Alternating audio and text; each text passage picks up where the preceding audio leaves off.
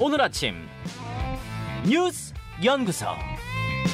오늘 아침 뉴스의 맥을 짚어드리는 시간 뉴스 연구소 오늘도 두 분의 연구위원 함께합니다. CBS 조태임 기자, 뉴스톱 김준일 수석 에디터 어서 오십시오. 안녕하세요. 예, 첫 뉴스 어디로 갈까요? 네, 혁신위 구성 내일까지. 국민의힘 인요한 혁신위원장 아, 이제 혁신위원으로 누구를 선정하느냐 여기에 귀추가 주목이 되는데 네. 내일까지 한다는 거예요? 네, 맞습니다. 지금 뭐 인 위원장 한마디 한마디 집중하고 있는 상황인데 인 위원장이 이제 내일까지 인선을 마무리하겠다고 밝혔어요. 네. 지금 규모는 뭐 적게는 7명, 많아도 이제 11명 이내, 이내로 이제 구성될 것이란 전망인데 인 위원장 뭐 취임 일성부터 변화와 통합을 강조했었잖아요. 그렇죠. 여기에 부합되는 인물들 지금 여러 언급되고 있는데 앞서 인 위원장이 언론과 인터뷰에서 낙동강 하류 세력은 뒷전에 서야 한다라고 말한 사실이 전해지면서 영남 뭐 기득권 정당 이미지 깰 수 있는 인물이 영입될 것이라는 전망이 나오는데 네. 그래서 이제 호남 인사들 예를 들면은 호남 출신의 30대 내과 의사인 호남 대한포럼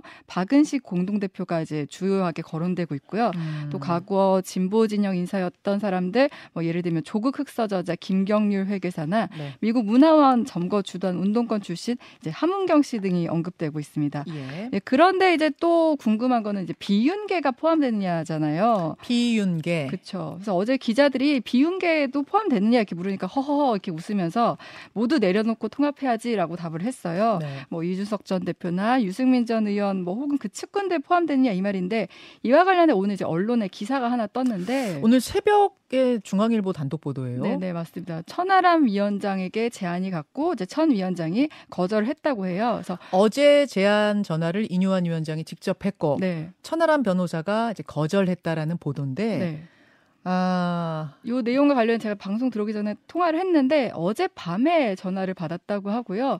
이제 내용은 뭐 지난번 최재형 혁신위에도 들어갔었기 때문에 이제 그런 점도 좀 고려됐다 이렇게 말을 합니다. 아, 제가 인터뷰를 했습니다. 네, 조금 전에 인터뷰를 하고 들어왔고 그 내용은 잠시 후 8시에 저희가 직접 들려드리겠습니다. 뭐 예정돼 있던 인터뷰는 아닌데 오늘 좀뭐 중요한 이슈가 될 것 같아서요. 천하람 위원장과의 짧은 인터뷰 왜 거절했는가?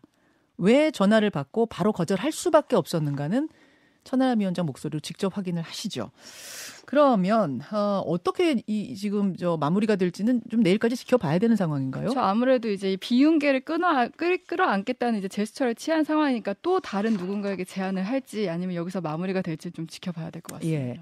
민주당 같은 경우도 그 공석으로 있는 지명직 최고위원 그 한 자리 네, 누가 네. 올 것이냐 역시 네, 관심사잖아요. 원래 이제 충청권 원외 인사인 박정현 전 대전 아, 대덕구청장 고려됐었는데 이제 친명계란 이유로 이제 비명계 쪽에서 지적이 나오면서 거의 좀 무산되는 분위기예요. 지금 현재 이 대표 뭐 많은 의견 듣고 있고 고민하고 있다고 하는데 지금 최고위원들도 다 이제 함구하는 분위기거든요. 근데 어쨌든 이제 공감하는 부분은 이 자리에 이제 중요한 거는 지역 배분이다. 그래서 충청권, 호남권 인사 배분 하겠다는 거고 네. 웬만하면 여성이어야 한다는 점, 이 점이 좀 주요하게 고려되고 있습니다. 알겠습니다. 김준일 에디터 예. 양쪽 다 지금 뭐 혁신이 최고위 음. 사람 찾는 중이네요. 근데 국민의힘부터 얘기를 하면은 음, 인력난이 예상이 됐고 예상된 대로 지금 쉽지 않다라는 건데 네. 뭐 이게 이제 가이드라인이 없는 것처럼 보이지만은 내부에서는 또 반유는 안 된다, 뭐 누구는 안 된다, 뭐 이런 것도 있고 현실적으로 이제 전권이 주어진 것인지 아닌지도 잘 애매하고 여기에서 어느 정도의 수위가 나올 것이냐 몸만 담그는 것이 또 명분만 주는 것 아니냐 뭐 이런 뭐 현실적 고민들이 있을 거예요. 음. 그래서 천하람 위원장은 그러니까 뭐, 뭐 뭐만 있으면은 천하람 얘기가 나옵니다. 계속 나오잖아요. 천하람 얘기가. 그러니까 최재형 사실- 혁신위에도 참여를 했었죠. 예, 예. 그러니까 이게 뭐 천하람 위원장 입장에서는 조금 이용당한다라는 생각도 들 것 같아요. 그러니까 뭐만 있으면은 자기 찾아서 조금 요걸 어. 색깔을 중화하는 느낌 요런 걸로 하는데 지금 뭐 아까 전에 이름이 나왔지만 뭐 호남 출신의 뭐 호남 대한포럼 박은식 뭐 김경률 회계사 함은경 뭐 이런 분들이 나오는데 다른 걸 떠나서 일단 이분들의 능력이나 인품을 떠나서 국민의힘이 지금 정신 못 차렸구나. 뭐 이, 이런 거를 좀 이걸 보면서 좀 느낄 수가 무슨 있었는데 무슨, 말씀이세요? 얘기냐면은 이게 지금 선거에서 졌잖아요. 네. 적고 이게 지금 국민의힘이 반성을 해야 되는 거잖아요. 우리가 이런 걸 잘못했습니다. 음. 우리게 이런 게 부족했습니다. 네. 근데 이분들의 공통점은 뭐냐면은 민주당이 뭘 잘못했다라고 얘기했던 분들이에요. 민주당이 뭐 기득권이다, 민주당이 음. 뭐 운동권 기득권이다, 뭐 이런 얘기했던 분들이거든요. 당 내부를 향한 쓴소리가 아닌 밖으로만 쓴소리했던 예, 분들이다. 그러니까 제가 말한 건 어. 뭐냐면 이분들은 만약에 영입이 되면 민주당 혁신위원으로 영입이 되면 딱 어울리는 분들이에요. 민주당이 반성하겠습니다. 그래가지고 예. 김경률 회계사 부르는 거. 근데 예. 함은경 뭐 이런 분 들이 국민의힘에 쓴소리 하는 걸 제가 한 번도 본 적이 없어요. 모르 제가 과문해서인지 모르겠지만은 음. 그럼 민주당만 욕하는 사람들은 지적질하는 사람들은 이미 국민의힘에 득실득실해요. 예, 예. 근데 이분들이 와서 뭘 하겠다라는 거죠. 그러니까 이분들의 인품이나 능력이 문제가 아니라 컨셉 음. 자체가 지금 완전히 호남이면은 다 그럼 영입하는 겁니까? 그러니까 뭘 해야 될지조차 지금 컨셉도 못 잡고 지금 우왕좌왕하고 있다라는 걸 지금 보여주는 거예요. 그러니까 물론 이게. 이분들이 지금 예. 확정된 건 아닙니다. 이제 하마평에 오르는 인물들을 중심으로 이야기했고 뭐 이외에도 김미애 의원, 또 윤주경 의원 뭐 이런 분들 이름이 지금 오르내린다고 하는데 일단 하마평에 오르는 이 분들의 면면으로 봤을 땐 지역적으로의 다양성은 좋지만 그 외에 정말 쓴소리꾼이냐? 뭐이 부분에 대해서는 동의하기 어렵다. 그 내부에 이제 문제 제기를 할 수 있는 역량을 제가 본 적은 없는데 뭐 할 수 있을지 모르겠는데 그리고 지금 저는 뭐 이게 또 기계적이에요. 그러니까 이게 뭐냐면은 여의도 고인물들의 상상력이 여기까지인 겁니다. 야 우리가 영남 기득권이니까 호남에서 영입해. 이게 이게 맞는 방식인 거예요. 그러니까 그러니까 있는 천하람도 제대로 활용도 못하고 호남 출신도 아니지만 순천에 이렇게 뭐 출마하겠다 천하람도 제대로 활용도 못하고 이러고 있는데 그러니까 이게 너무 기계적이에요. 그러니까 조금 상상력이 조금 부족하다. 그러니까 자, 국민의힘 하는 거에 지금 굉장히 신랄한 비판을 해주셨어요. 요런 의견도 귀담아 듣고 오늘 그래서 어떤 혁신위원을 최종 낙점할지 내일 보면 되겠습니다.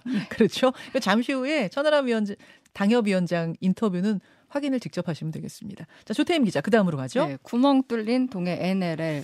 북한 주민 4명이 탑승한 소형 목선이 북방 한계선이죠. NLL을 넘어왔어요. 네. 이건 제가 어제 생방송 마치면서 막 속보로 전해드렸는데 네, 네. 결국 한 가족이 온 겁니까? 맞, 아, 그러니까 가족으로 이제 전해집니다. 네. 확실히 밝혀진 밝힌 건 아니고 이제 예. 신상을 밝힐 수 없다 해서 근데 그렇게 추정되고 아, 면면을. 봤을 때 이제. 가족으로 추정되는 한 일가가 네. 한 이제 어, 뭐라 그러죠 주민이 온 거예요. 네네. 군인은 아니고. 군인 아니고 예, 예. 네.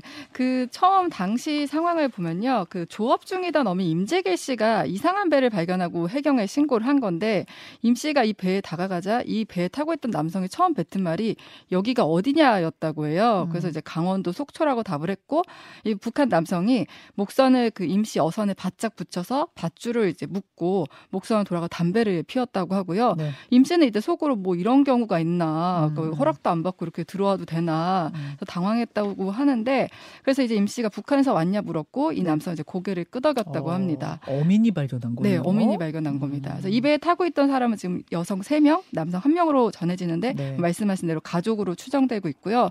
뭐, 여기에 이제 배에 타고 있던 이제 그 탑승객들의 말이 이제 전해지고 있는데, 30대로 보이는 여성은 임 씨의 배를 보면서, 아, 한국 배가 참 좋다, 이런 말을 하기도 했다고 하고요. 음. 그이 임씨, 그러니까 어, 어부 임씨가 이제 그 좀 차림을 되게 구체적으로 설명했는데 네. 여성들의 의 상이 뭐 젊은 여성은 흰색 계열의 깨끗한 운동화 그리고 좀 나이 든 여성은 검은 구두를 신었다 이렇게 설명을 하고요. 네. 그리고 우리 어민 임 씨에 의하면은 이제 도저히 배로 보이지 않았다. 근데 사진을 보면은 되게 작은 배예요. 아무것도 달리지 않은. 네. 그리고 이제 경운기 엔진을 달고 있는 것 같다 설명하기도 했습니다. 경운기 엔진. 네, 굉장히 열악한 어. 배였다는 게 느껴집니다. 그야말로 통통배 같은 거 타고 네. 온 거네요, 북한에서. 맞습니다. 네.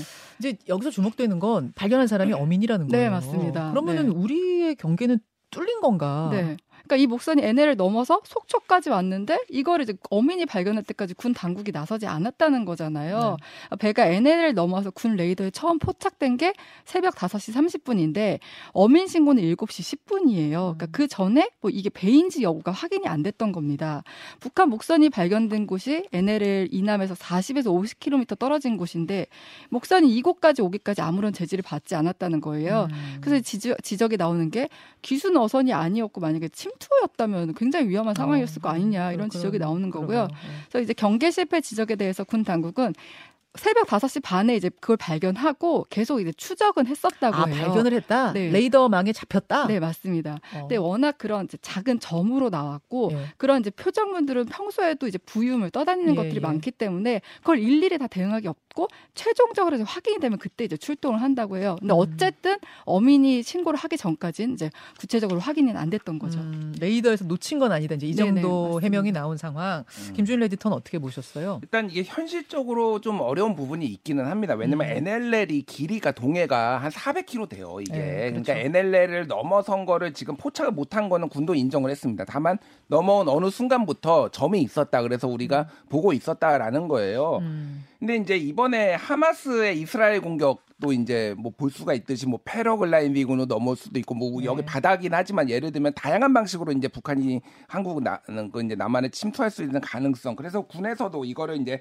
비대칭 전투 대비를 우리가 강조 강화하겠다 뭐 이런 얘기를 했는데 그 얘기 하자마자 지금 바로 뚫렸거든요. 맞아요. 그러니까 이게 이제 좀 다 총체적으로 점검을 해볼 필요가 있고 음.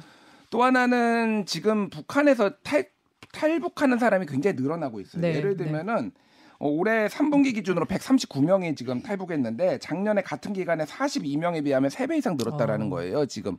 그리고 이제 외신 보도에 나오는 건데 일본 해안까지 떠내려가는 배도 굉장히 많답니다. 이게 음. 연간 한 100척 정도 된대요. 그래요? 그- 그거는 이제 외신에 나온 거니까 정확하지는 않, 뭐, 어, 확, 정확하게 그군 당국이 확인한 건 아니지만은 예, 예. 이 정도로 많이 내려온다라고 한다라면은 이 부분에 대해서 지금 군과 조금 국방부에서 조금 이거 대, 대안을 좀 세워야 되지 않을까 이게. 그러니까 예. 지금 말씀하신 것처럼 NLL이 길어요. 음. 현실적으로 쉽지 않다는 거 알지만 그렇다고 해서 쉽지 않으니 계속 이렇게 뚫립시다라고 할 수는 없는 거 아닙니까? 예, 언론으로서는 다른 대안 찾아라 주문할 수밖에 없습니다. 이렇게 뚫린 거 비판할 수밖에 없습니다. 군에서 대비책 더 철저하게 마련해 주십시오. 다음으로 가죠. 네, 한국형 제시카법. 한국형 제시카법이 뭡니까? 네, 이게 뭐 성범죄 재범 가능성이 높은 이 그 출소한 사람들을 이제 지정된 시설에 이제 거주하도록 하는 거예요. 왜 제시카법이냐면은 2005년 미국 플로리다주에서 성범죄자에게 성폭행 당한 지 살해된 피해자 이름 제시카를 딴 법인데 예. 이 미국의 법에 따르면은 성범죄 전과자가 학교나 공원 같은 이제 아동 이용 시설에서 한 600m 이내에선 살 수 없도록 이렇게 어, 지정을 한 거주지 거예요. 제한이군요. 네, 거주지 네, 네. 제한. 근데 법무부는 요 법과 유사하지만 이제 우리나라 실정에 맞는 한국형 제시카법을 추진한다고 밝힌 겁니다. 야, 법무부가 추진한다고 밝힌 한국형 제시카법 조금 자세하게 설명해 네, 주세요. 그러니까 법무부가 구상하는 거는 재범 가능성이 높은 이제 성범죄자의 경우 출소하더라도 국가나 지방자치단체가 운영하는 시설에 살도록 거주지를 제한하는 거예요. 그러니까 미국 같은 경우는 어느 범위 밖에만 살도록 한 거잖아요. 그러니까 어느 네. 범위 안에서 살지 못하도록 한 건데 우리 같은 경우는 그 시설 안에서 만 살 수 있도록 한 거예요. 그 이유에 대해서 우리나라는 국토가 좁다 보니까 학교 반경 뭐 500m 안에 살지 마라 이런 식으로 하면은 살 곳이 없다면서요. 네, 맞습니다. 그래서 수도권은 거의 살지 말라는 것이고 그렇게 되면 다 비수도권을 몰면 또 이제 수도권과 비수도권 차이가 될 네. 수 있다 이런 지적이 나오고요. 그래서 결국은 시설을 지어 놓고 네. 교도소에서 나와도 시설에 가서 살아라 이런 거예요. 네, 맞습니다. 그래서 이제 음. 지적이 나올 수밖에 없어요. 그런 이제 거주 제한에 거주 이전의 자유가 너무 지나치게 제한된다. 또 이중 처벌 금지 원칙에 위반된다 이런 건데 이제, 이제 법무부는 이제 살 곳을 지정하는 것뿐이지 어디 못 다니도록 하는 것도 아니고 그 음. 헌법상 기본권이라는 것도 공익을 고려해서 어느 정도 제한할 수 있다. 그리고 실제 거주 제한을 위하 그 하기 위해서는 1단계 이제 보호 관찰소 신청, 뭐 네. 2단계 검사 청구, 3단계 법원 명령까지 절차를 거쳐하기 때문에 뭐 그렇게 남용되지는 않을 거다 이렇게 음. 말을 하고 있습니다. 자, 이 부분 물론 성범죄자들을 교도소에서 다 벌 받고 나온 사람들을 한 시설에 살게 하겠다 하면은 국민적으로는 어, 여론은 굉장히 좋다고 할 수 있겠지만 이게 사실 법으로 좀 따지고 보면 음. 장애가 있을 것 같은데요, 여러 가지. 그러니까 지금 미국에서 한 거는 어쨌든 610m 뭐 정도, 500m 정도 이제 거기 근처에 거주를 하지 못하는 거고 이게 이제 한국형이라고 붙였지만은 귤이 회수를 건너 탱자가 되듯이 이게 완전히 내용이 다른 거예요. 사실 네. 한국형 제시카법이라고 붙일 수 있을 건지 왜냐하면은 일종의 합숙 시설을 짓는 거잖아요. 음. 일종 이제 인권 문제 첫 번째는 이제 수용 이런 식으로 수용하는 게 맞느냐, 음. 뭐 계속 이제 수용을 연장하는 거 아니냐라는 거 뭐 인권 문제도 하나가 있을 수 있고 어디다 짓죠? 이게 그러니까 가장 아. 핵심입니다. 자. 우리 동네에 짓겠다라고 하면은 그분들이 가만히 있겠냐고. 그거 한 명도 아니고 한 명만 조두순 한 명만 나와도 난리인데 네. 그러면 이제 뭐 어디 시골에다 이제 뭐 네. 박아야 뭐 강원도 어디에다가 이제 뭐 박아야 박아놔야 되는 건지 모르겠으나 이게 그러니까 만만치 않아요. 음. 하지만은 그럼에도 불구하고 한동훈 장관이 이 부분을 좀 정확하게 좀 파고든 거는 맞습니다. 그러니까 왜냐 워낙 성범죄 많고 이런 음. 강력 범죄가 많으니까 이거에 불안해하는 국민들의 네. 마음은 좀 파고들었고 이게 좀 전체적으로 뭐 여론조사는 제가 보지는 못했습니다. 여론이 나쁘진 않아요. 그러니까 이게 전체적으로 한동훈 장관의 어떤 뭐이 법무부 드라이브 뭐 이런 음. 교정 드라이브에 이제 해당된다고 보는데 산 넘어 산일 것 같다. 이게 쉽지는 않을 것 그러니까 같다. 저도 뭐, 예. 어이, 좋지 뭐. 이런 사람들 성범죄를 저지른 사람을 우리 거주시로부터 조금 멀리 떨어뜨려서 수용해 버린다. 음. 처벌은 받았지만 수용해버린다 이러면은 안심은 될지 모르지만 첩첩산중인 게 일단 법적으로 이게 이중 처벌의 문제. 또 다른 죄 지은 사람은 괜찮아 그러면은? 뭐 이제 이런 얘기. 나는 사기꾼이 더 무서운데? 음. 그- 그들은 다녀도 되고 이들은 안 돼. 뭐 이런 것부터 시작해서 어디 지을 건데 이것까지 우리 동네 지으면은 저는 일단 반대할 것 같습니다. 아마 대부분 우리 청취자들도 그러시지 않을까. 예. 예, 그래서 이제 뭐 화두를 던진 거고요. 여기에 대해서는 논의 과정, 수기 과정이 있어야 될 것 같습니다. 여기까지 들여다보죠. 두 분 수고하셨습니다. 감사합니다. 김현정의 뉴스쇼는 시청자 여러분의 참여를 기다립니다. 구독과 좋아요, 댓글 잊지 않으셨죠? 알림 설정을 해두시면 평일 아침 7시 20분 실시간 라이브도 참여하실 수 있습니다.